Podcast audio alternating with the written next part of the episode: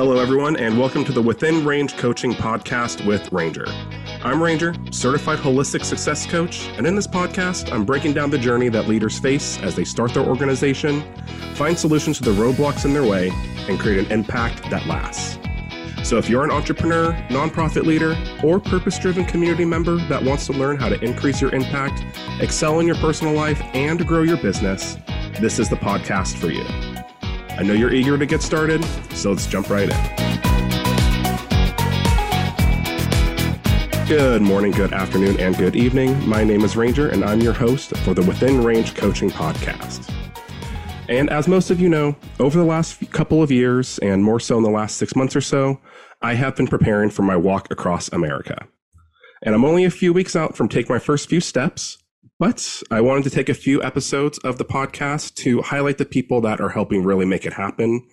Um, and before I start my quick jaunts, what better way to kick off that interview series of the people that are sponsoring or supporting me than with the people that are going to help keep me caffeinated uh, as I'm taking my little journey.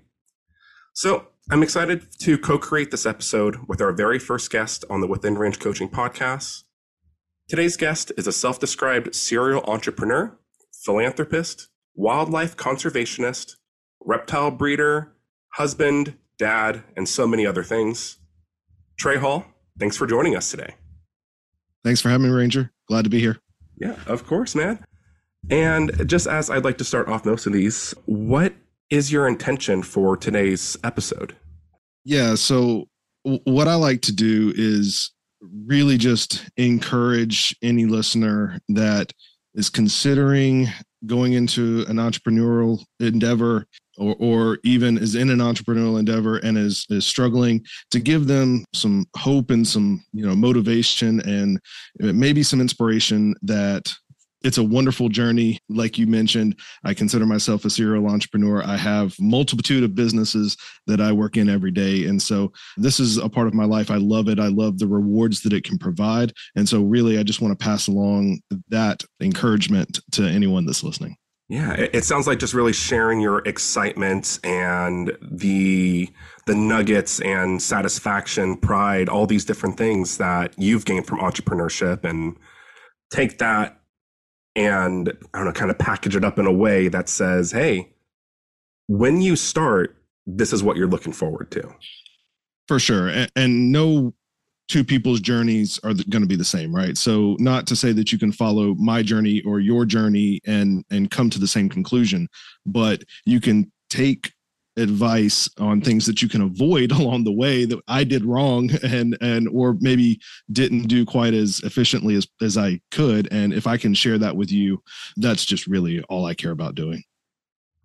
Yeah, just really share your experience and see if what others can take away from it that will help them along on theirs. Sure. Yeah. And I mean, I kind of gave the laundry list of all the different things you are, but how would you describe the way that you want to show up in the world?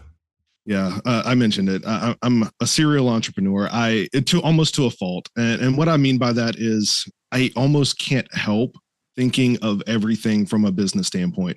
And I say almost to a fault in the fact that I'm one of those people that can't have hobbies. Like uh, every every time I I think about an, an, endeavor, whether it be, oh, I want to build a birdhouse with my kid. I'm like, oh, well, I bet you I can make money on that.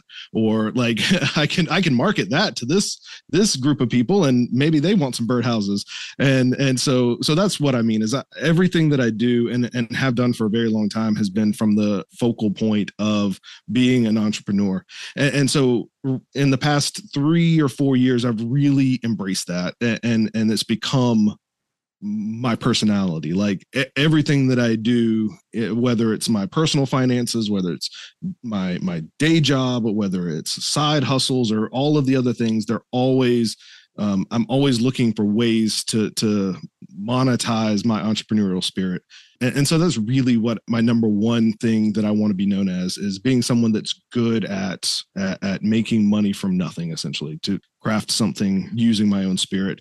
But you also mentioned a couple of things. I'm very passionate about wildlife conservation and i'm sure we'll get into it in, in a little while but I, I grew up in a very small town on a farm and so i've always been surrounded by wildlife and and for a while took it for granted and and seeing getting into the reptile community and getting into the coffee roasting community I saw the opportunities there and, and the detrimental impacts that um, that that that uh, non-sustainable consumption can cause, and so it really made me rethink how I approach a lot of things in my life, whether it's from the products that I buy or the way that I operate my business or the organizations that I choose to give back to. Everything has shifted from more of a consumer culture now towards that conservation mindset. Yeah. So it sounds like there's really two big things there. There's that that entrepreneurship route and that conservationist aspect.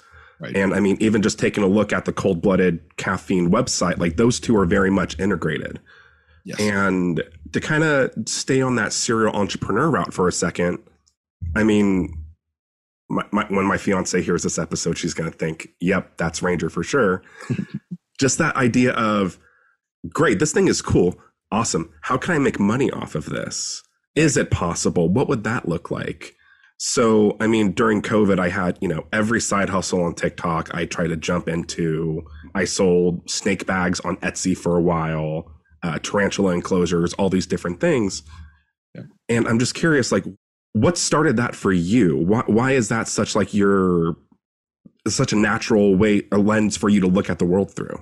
I don't know. I think it was actually suppressed for a, a long time. I grew up in a family, a, a great family, but it was always a family that you would go to college and then you would get a nine to five and then you would work your nine to five until you were 65 and retired. And my mom did it and my dad did it and my brother did it. And, you know, all my family was very much toe the company line, get a job, follow that career until the end.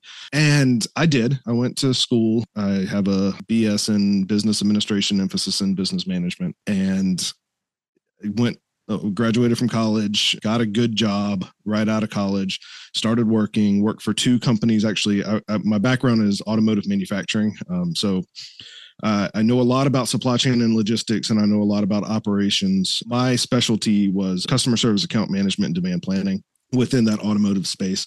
And so I worked in that area for 12 years, but about the last three or four years, I was starting to get an itch to do something different um, I, I didn't it's not that i didn't like my job. It was a well-paying job and a well-respected uh, industry but it, it didn't really uh, something was missing. And, and i didn't know what it was at the time but it was always like okay i'm i'm making this this product but i'm not making it. Someone i'm watching someone on the line make it and and they're making it and okay they, they get to touch it with their hands. But it was the same challenges over and over again just a different day right? So like oh the end goal is to get this product out the door. Okay well how do we do that? Well maybe today it's we are missing parts or maybe today tomorrow it's a quality issue or something like that. But at the end of the day the goal was the same and the challenge was the same was to get parts out the door. And, and after a while it, it got into a slog right? And and that industry along with many others is like like you, you have to spend a lot of time to to be good and to advance in your career right? So like at times i would work 14 16 hour days. I would i would come home uh you know work i would i would work get up at six be to work by seven get home at six eat dinner get back on the computer at 7.30 work until 1 or 2 in the morning get back up again at 6 and do it all over again right? And, and so it just became and it wasn't mine. There was no sense of ownership to it and so, um, it, you know, about three or four years before cold blooded caffeine started, actually, my business partner and I, McKendrick, um, we had actually started little like side meetings after work um, once a week where we would think about business ideas that we wanted to start. And the whole concept in the beginning was we wanted something supplemental, right? We wanted a side hustle. We wanted something that wasn't super time intensive because we had those day jobs that were very much uh, encompassing of our entire life. And so we were looking at things like um, like i think every e-commerce entrepreneur ever has looked into drop shipping has looked into private labeling has looked into all of those things that you could do in order to generate money with with very little hands-on experience. And and um, so we we did all the things. We started looking at men's watches and we started looking at you know um, apparel and all books and w- really anything that that we thought we could market on Amazon mostly or, or Etsy or somewhere like that and and make a couple of bucks to supplement our income. And it wasn't until we finally landed on coffee that all the pieces fit together. But to that point, coffee was never intended to be a full-time job. We went into it with the full intention of private labeling. And just full disclosure, we do not private label all the stuff we roast in house, just just so everyone is aware. But um, the full intent was to private label so that we could continue with our nine to fives. We would put our label on it, slap it, get it out the door, make a couple extra bucks. Great. Well, it, it, ultimately didn't turn out that way. Um, we got some samples back from a private labeler that I just I, I didn't like, and I'm a tinkerer. Um, and so I was on the side. If I was going to sell something, I wanted to understand how it works. So I started to um, to start roasting coffee at home just to learn a little bit more about it. Um, and when I compared the two together, I was like, man, my coffee's already tasting better than this one. I don't see any point in private labeling if I can already do better. So let me go ahead and and try and push that uh, full time. And ultimately, um, that's that's what happened, and that's where we are today. Yeah. So so really starting off with that. Well, just to kind of back it up, it, it sounds like the common thread throughout all of that isn't necessarily. I've always wanted to own my own business. I've always wanted to have this thing, but it still sounds like that. There's a value of ownership throughout that whole right. story. No, so, you're you're exactly right. Yeah. Yeah. So what and and I guess what what I'm trying to ask here is what is the importance of ownership to you? Cuz it's ownership of my time it's control of my own outcomes really right so i still work 16 hours a day 14 hours a day don't get me wrong like entrepreneurial journeys are not easy it's not an easier job but it's a job that i can control it's a job that if i want to make more money I got to figure out how to make more money, right? Nobody's going to offer me a promotion at Cold Blooded Caffeine because it's me, right? Um, and so, uh, you know, ownership of my time. If I want to go take my son to the doctor, he's got a doctor's appointment tomorrow. I'm going to take my son to the doctor. I don't have to put time. I don't have to put in time off. I don't have to do any of the stuff. It's my time.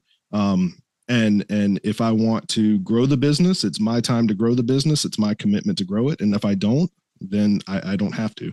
Um, but that's really what it comes down to is is owning my own time, owning my own dreams, and owning my own life ultimately. Yeah, and w- what I do want to acknowledge you for there is what I what I have noticed is.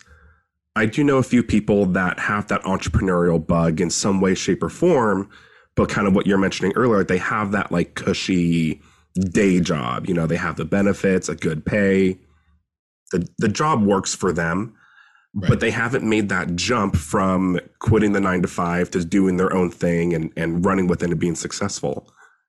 What about that was enough of a push for you to say, hey, McKendrick, let's jump in? Like, what was that moment like?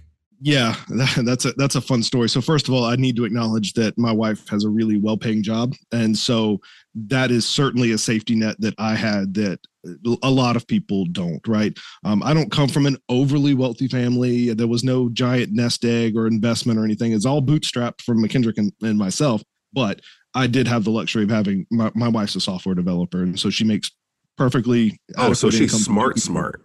She's smart. Yeah, she's way smarter than me. Yeah, oh, cool. Yeah, she, she it shows pretty much every day. But yeah, so um, she's a software developer, um, and so I had that going in, knowing that it, okay, if if something happened and something failed, yeah, we would be out of the investment, but it, it's not like I'm not going to eat next week if if I spend all my money on on a coffee roaster, right? So that was certainly a safety net that helped push me into the direction because and it's going to sound weird coming from someone that quit their six figure job to start a coffee roasting company but i'm i'm fairly risk averse um, I, I don't really like to take to go out on a limb for things that i can't measure.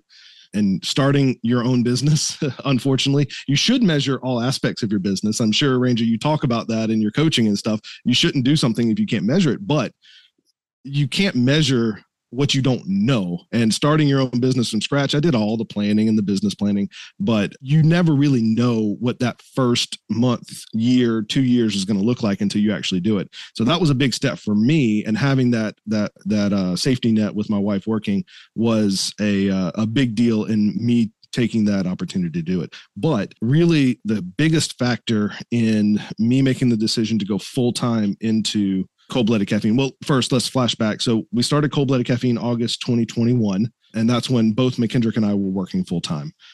So August 2021 until March 2022, we ran the business as kind of a side hustle, only through the e-commerce shop. So all, everything going online, roast to order and ship. And if you are anywhere interested in the reptile community, you know what happens in March of every year. We're actually coming upon it right now, and that is Tinley Park, uh, out right outside of Chicago. There's probably the biggest reptile expo in the world. Um, and so McKendrick and I were lucky enough to um, get tables and vend that show uh, which is a, an incredibly difficult thing to do for those that are are uh, knowledgeable on that. And so we were lucky enough with the um, industry that we were coming into. We're coffee roasters. There's no other coffee roasters there. Uh, Bob and Brian are, are wonderful uh, with us, and they said, "Yeah, come on in. We could use that little bit of diversity." So we came into that space and and I was still working full time, so I took time off um, Thursday to Monday to go to that show. And when I got back into the office on Tuesday, I put in my two weeks notice. And so um, that show changed everything for me. Uh, so the March Tinley Park 2022 we completely sold out of every bag of coffee we sold we saw the potential we we trialed it and saw the potential of the market that was there and saw the people that were interested in that product and we were like okay this is something that we cannot satisfy as a part-time. Like I, I, can't i can't produce the coffee i can't run social media i can't run digital marketing i can't run finance i can't run all these other aspects of the business doing it part-time to the scale that it needs to be done.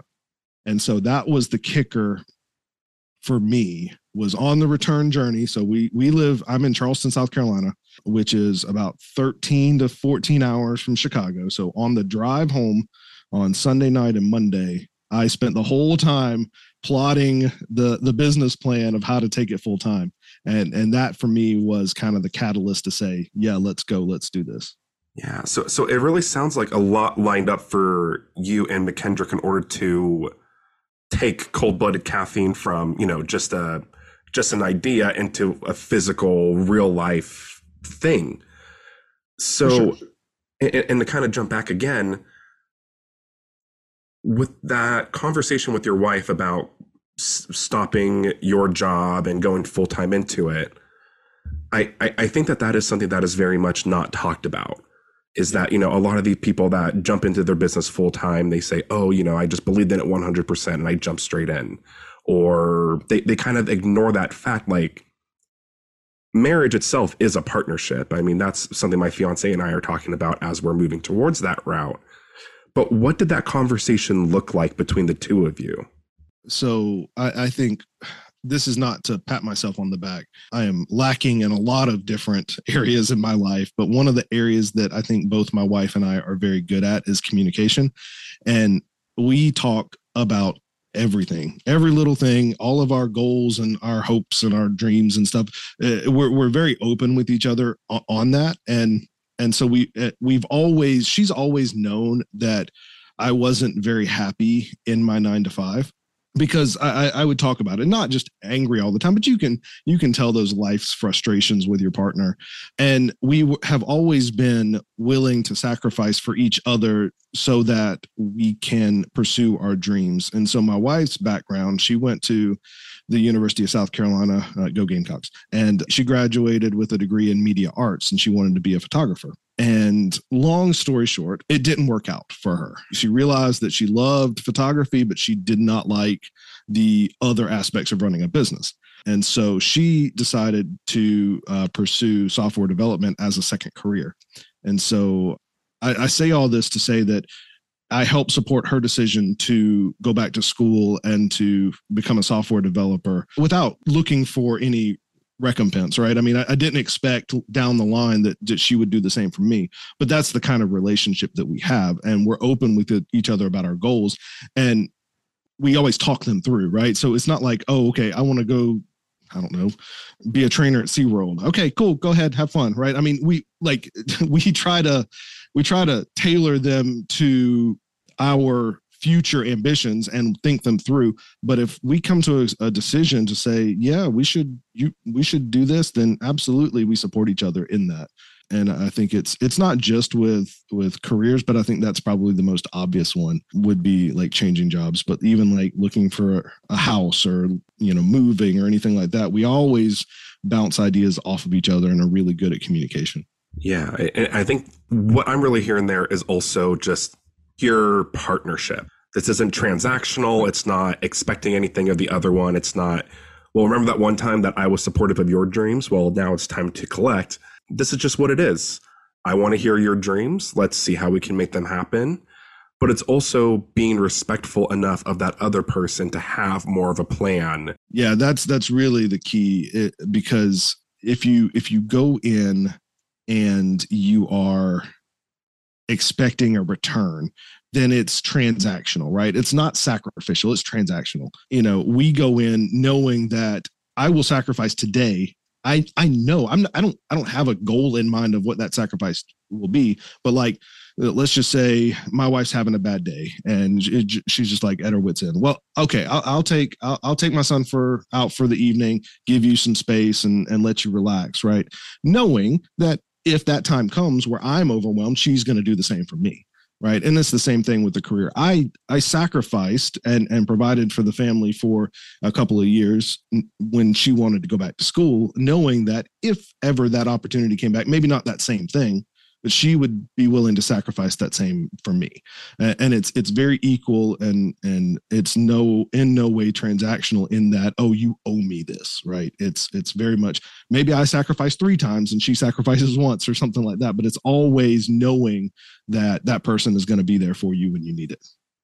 Yeah it, it's there's no keeping score but it's like keeping up with each other. Like it's like that idea more so of like you were saying, it's not, oh, it's three to one. Like I got to catch up with my my asks. It's just right.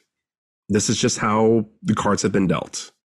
It's a partnership, and and you know, I, I hate to compare my marriage with my business partnership, but it's the same thing with with having a business partner as well is that you have to have good communication and and you know I, i've heard horror stories from people say oh you shouldn't have a business partner because eventually it's going to fail one day I'm I'm adamantly same thing with my marriage. If if you communicate with your partner, whether it's a business partner or a relationship partner, or a life partner, whatever it is, if you're communicating, if you're open about how you're feeling and and you're willing to sacrifice for that partnership, then then your partnership's going to be fine and it's going to thrive and you're going to do better because you have two people with different skill sets, whether in a relationship or whether in a business, that can pull weight than you by yourself.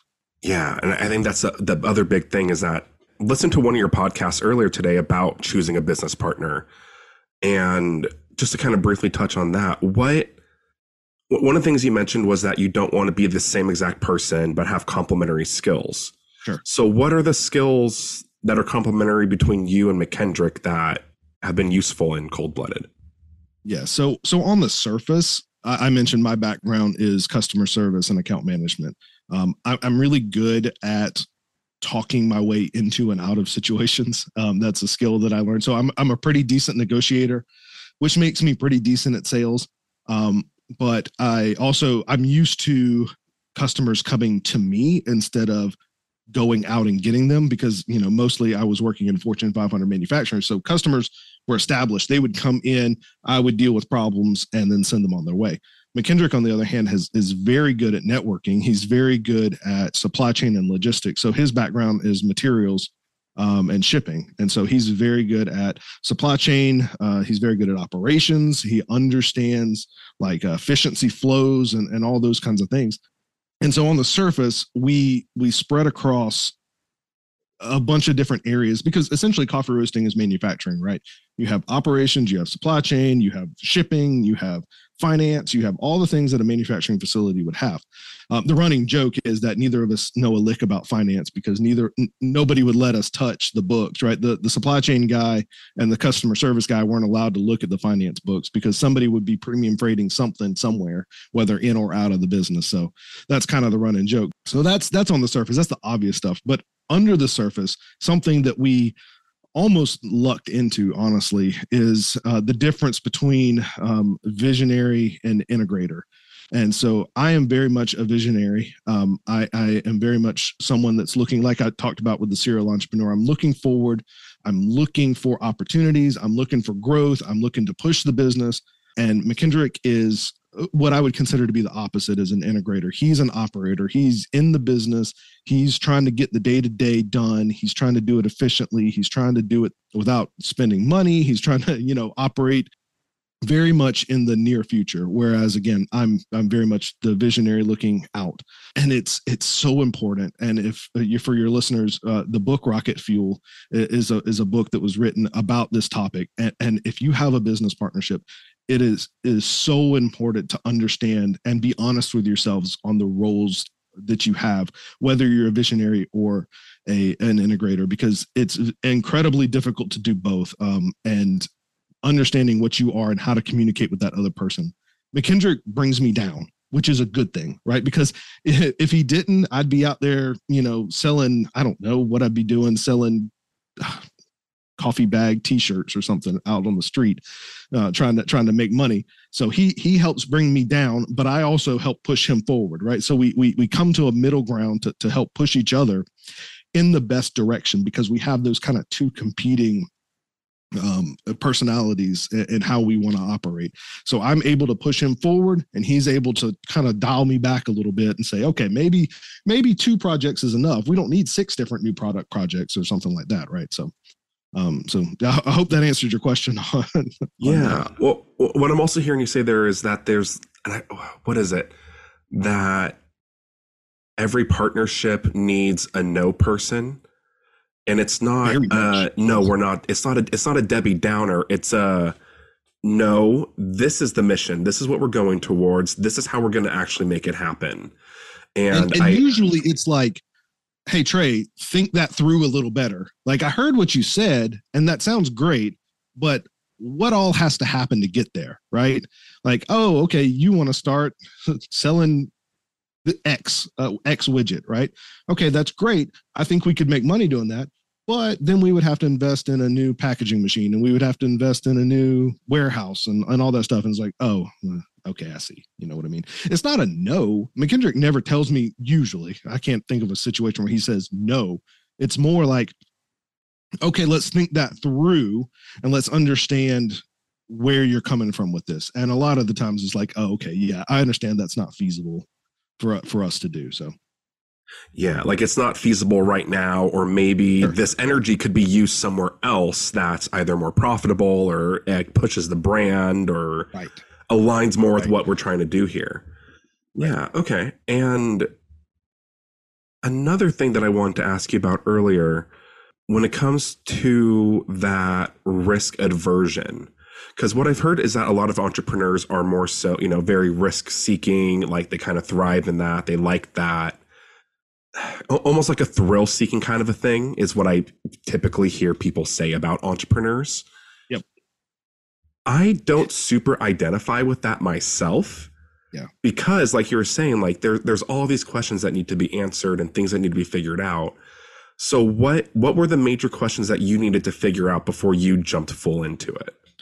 Well, I'm an analytical person by nature. And so one of those questions, like I mentioned uh, earlier, is can I measure it? Right. So so see the numbers, understand if it's going to be successful, and and if the numbers make sense, I'm willing to take a risk.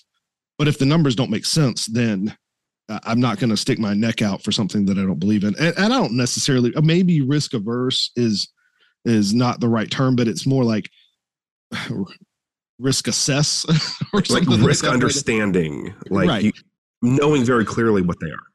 I, I have no problem taking a risk, but I'm not going to just take a blind risk. Like uh, I'm not going to just go out on a blind date. I, I'm I'm going to understand a little bit more about that person, or I'm going to you know I'm going to figure out how I feel about this this business. What's the market like? What's the what's the initial cost? Because I promise you, and, and even with through all of the the market data that we went through and all of the analysis and all of the uh, finances that we we tried to come up with, starting this business has been three or four times more expensive than we ever thought it was going to be. Right, so going in trying to understand the best that we could what to expect and we also understood that it's going to cost more or it's going to be longer it's going to be harder or all that things um, so that's really what i mean by risk averse is that I, I, just don't like blindly taking risks if the data says do it I, i'm okay doing it it's like i don't know if you're a football fan but you know if if the the analytics say to go for it on fourth and three from your own 45 and and you say, oh yeah, you've got a 75% chance of doing it, yeah, let's go. I'm, I have no problem with that. But if you're like, yeah, we should probably maybe try and do that one day or something, I'm like, nah, man, I'm not touching that. Yeah. So it, and I think it really does get tight. And like, it's not going for the risk just because it's a risk or not going for it because it is a risk. It, it's knowing the different KPIs, the the key performance sure. indicators. It's knowing what's going on and being able to really make that informed decision. So yeah. with cold blooded caffeine, I mean the the whole the whole brand is tied up in wildlife and reptile conservation. I know you have a little bit of a background in reptile breeding.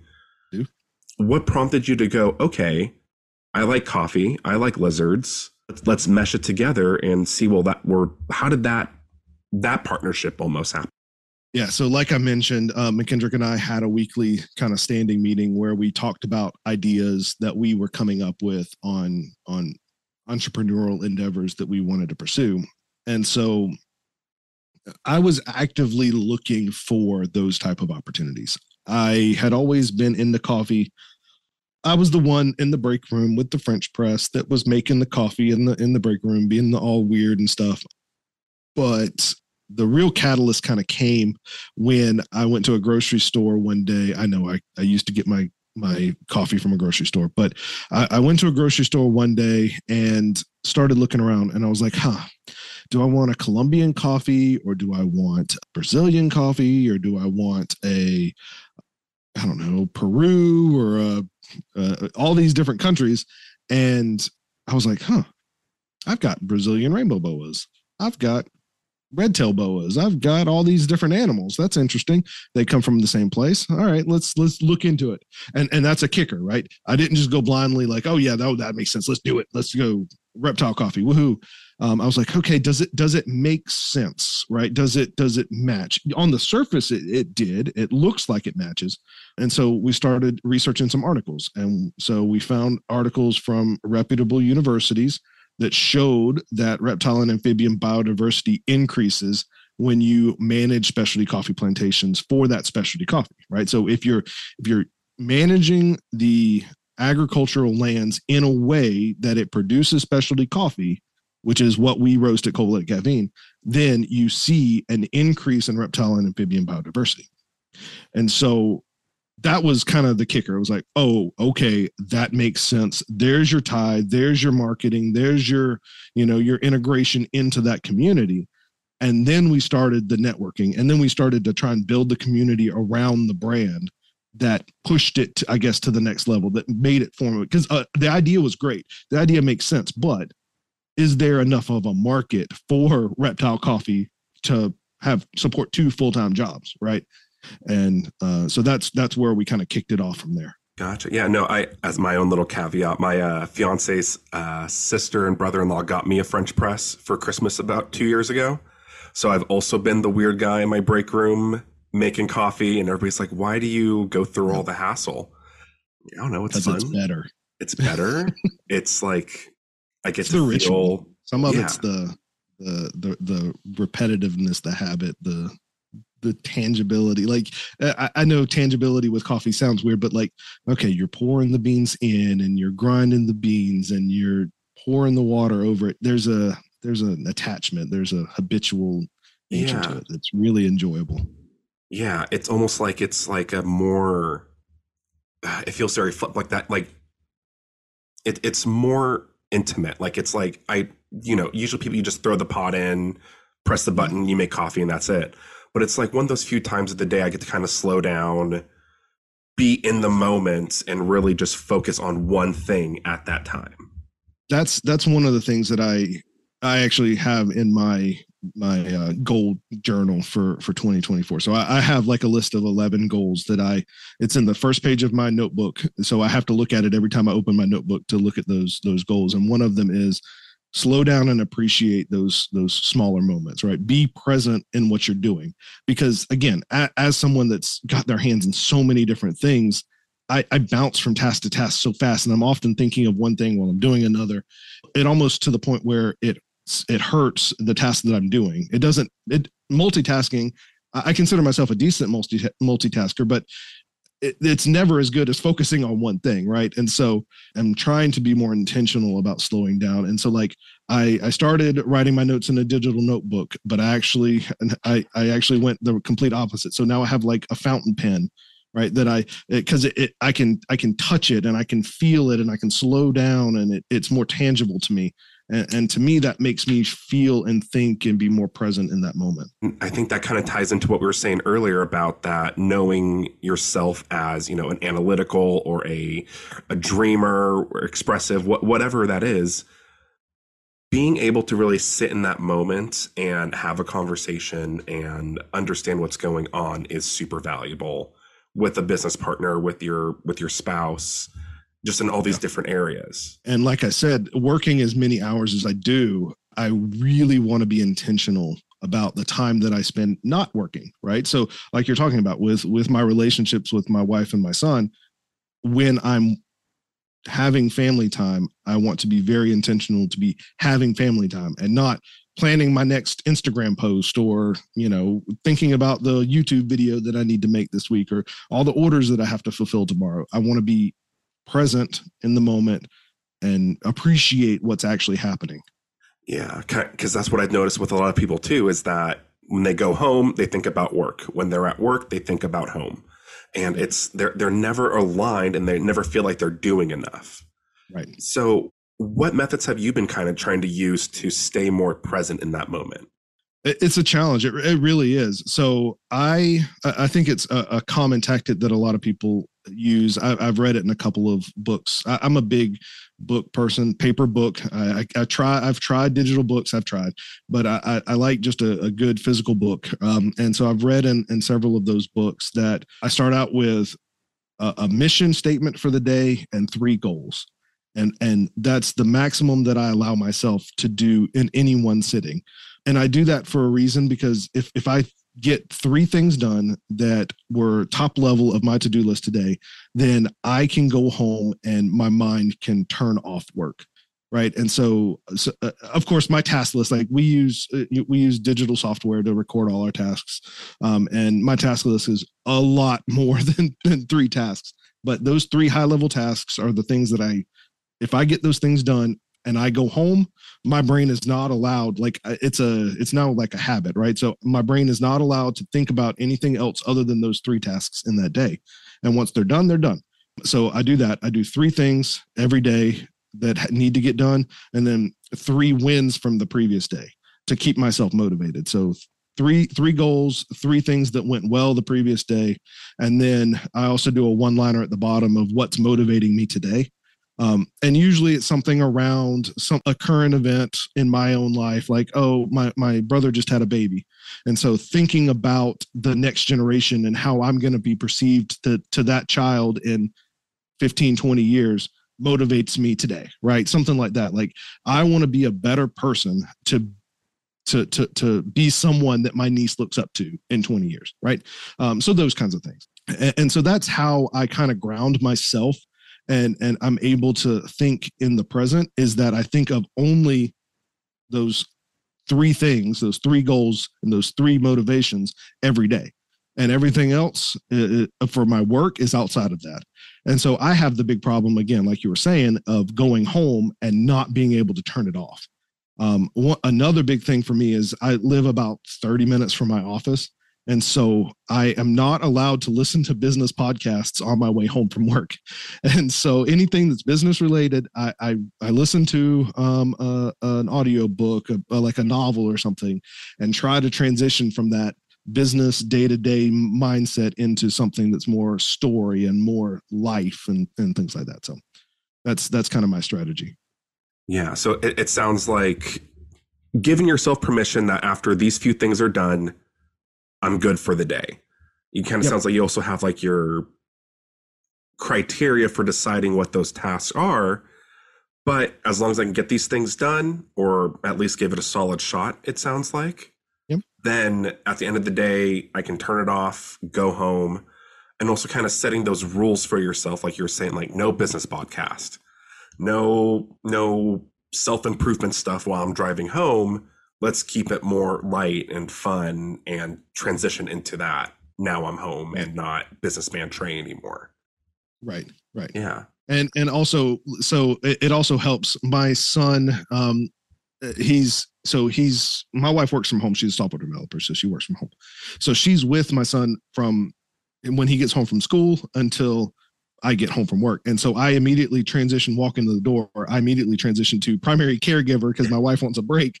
Right. So um, to her credit, she she needs one. She she's awesome. But uh she, you know, so she starts cooking dinner and I take over as like primary parent for the afternoon. And so it's good for me to kind of have that that break in in mental like transition on the way home and, and sitting in the driveway and preparing myself to go in the door to to take over like immediately the second i walk in the door i have i'm i'm on to job number two right? And so so uh, uh that's that's kind of how i think about it is the second i get in the door my my my next job starts and and not that i think of my family as a job okay? I, I love my son very much but you know it's it's mentally shifting from business Trey to parent Trey yeah, and and it's like uh, what I was about to say is that it sounds like shifting that role. That it's not right. my my family isn't another job, yeah. but sometimes just to make that shift until it is more natural, having that mentality around it does work. Like even like okay, this hat off, this one on. Okay. Right. Now I can be the type of person that I need to be for my son, for my spouse, for whatever situation I'm walking into. Right. Yeah. Okay, so I mean, just throughout this conversation, it sounds like there's some pretty significant nuggets here. Have solid communication with your partner, whether that's spouse, business partner, whatever. Having clear agreements on these are your roles, these are my roles. This is how we can support each other. And it sounds like just being consistently honest and upfront with each other is important there not really like sugarcoating things or trying to say what you think they want to hear, but rather, this is what I'm feeling. This is the situation. What do we do about this? Another one is going to be knowing yourself, whether you're that more analytical type, you're a dreamer, you're more down in the weeds, and being honest with yourself on that. And what, what I think you're trying to get at there is saying, don't try to be something you're not. I think that I've been successful so far in in my entrepreneurial journey is admitting where I'm not good. And, and I think that's really hard for a lot of people, especially a lot of like solopreneurs, like people that are trying to do everything by themselves. I surround myself by people that are so much smarter than I am um, and and and I do that on purpose because I fully appreciate the fact that I should I like most of the time am the least educated or the least experienced or the least whatever person in the room and that's great because that means that I have the right team right? I I know that I'm weak in social media and I know that I'm weak in um uh like content like uh, visual graphics and things like that. And so I've surrounded myself with the the best people that I know um, to to help me with some of that stuff. And and and that's why I think it's really important to know yourself, know your strengths, know your weaknesses, and be able to admit when you need help. Yeah, I was going to say being able to know when to ask another person for their input, their help, their expertise because again, I, another thing that I've noticed with entrepreneurs is that a lot of it does get tied up in pride because we're so invested in the product or service that we are creating. And when there's that idea that, you know, maybe it's not as good as I think it is, there might be that first tinge of, no, it is, everybody's wrong, et cetera, et cetera, et cetera. Right. But that that really does harbor the impact that product or service could make in the future if you don't ask for help. And and for us it's really been about building that community of people around because as as a new entrepreneur as you come into that space you're not going to have a lot of money to to spend on social media budgets or or hiring people to do certain things. So building that community and being able to ask questions of people that are experts in that field without having to shell out for a bunch of money. I still do the social media stuff and I still learn every day on how to do it, but I've surrounded myself with people that are a lot more experienced than I am.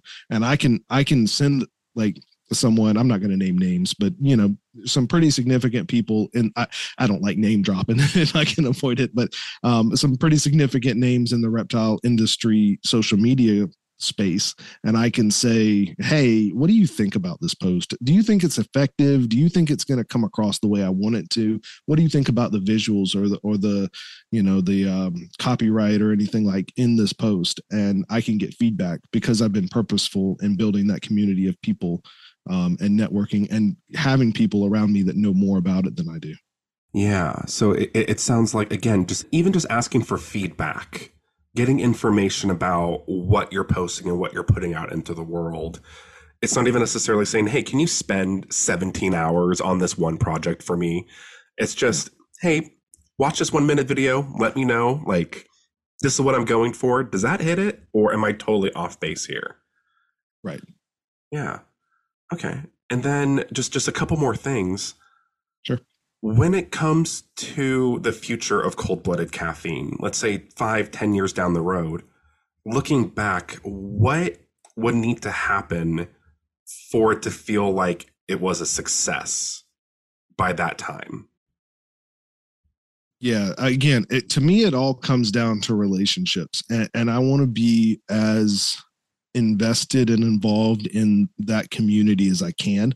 We were very purposeful in how we approached um, starting this business and and doing it in a way where we established that community and and became as integrated into the greater reptile community as possible instead of just launching an online brand and doing everything in person we did 24 trade shows in 2022 so we we hit the ground we we did a lot of foot traffic, introduced ourselves, put faces to the name, um, building those relationships.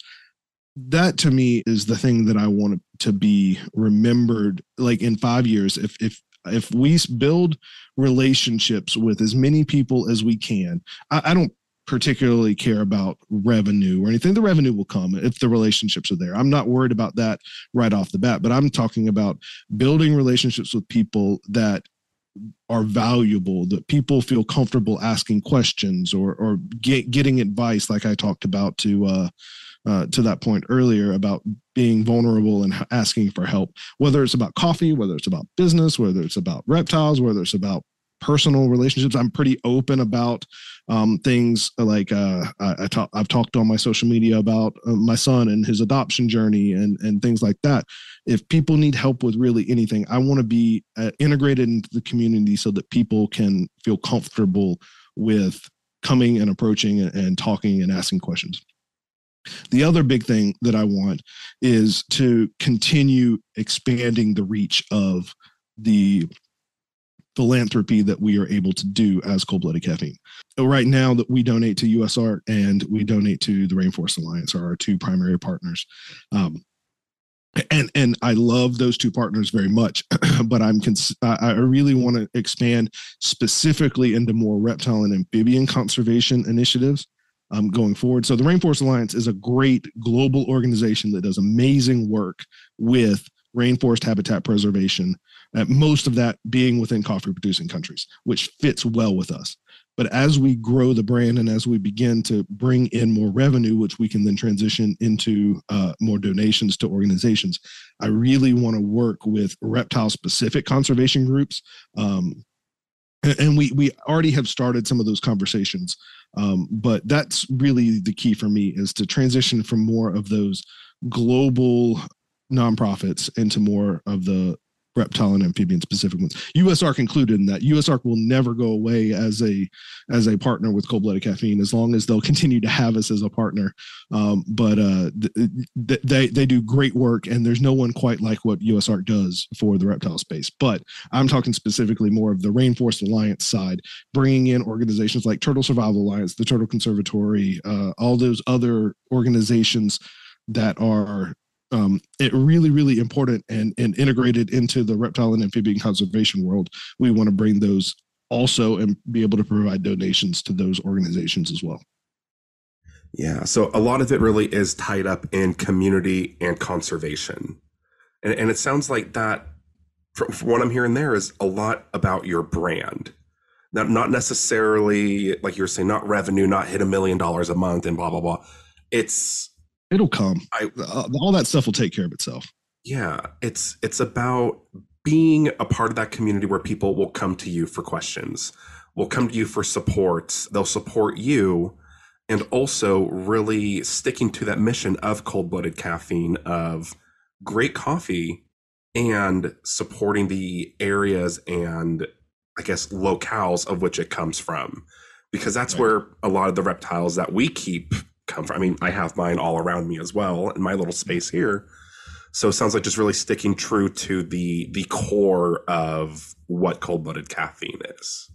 And and I think that is probably the thing that I would like to leave your audience with the most is to ground yourself by making your organization your your business larger than yourself right because if if it was just me and it was just about making good coffee, then I, I, I think the the focus of the business would be focused too much on myself.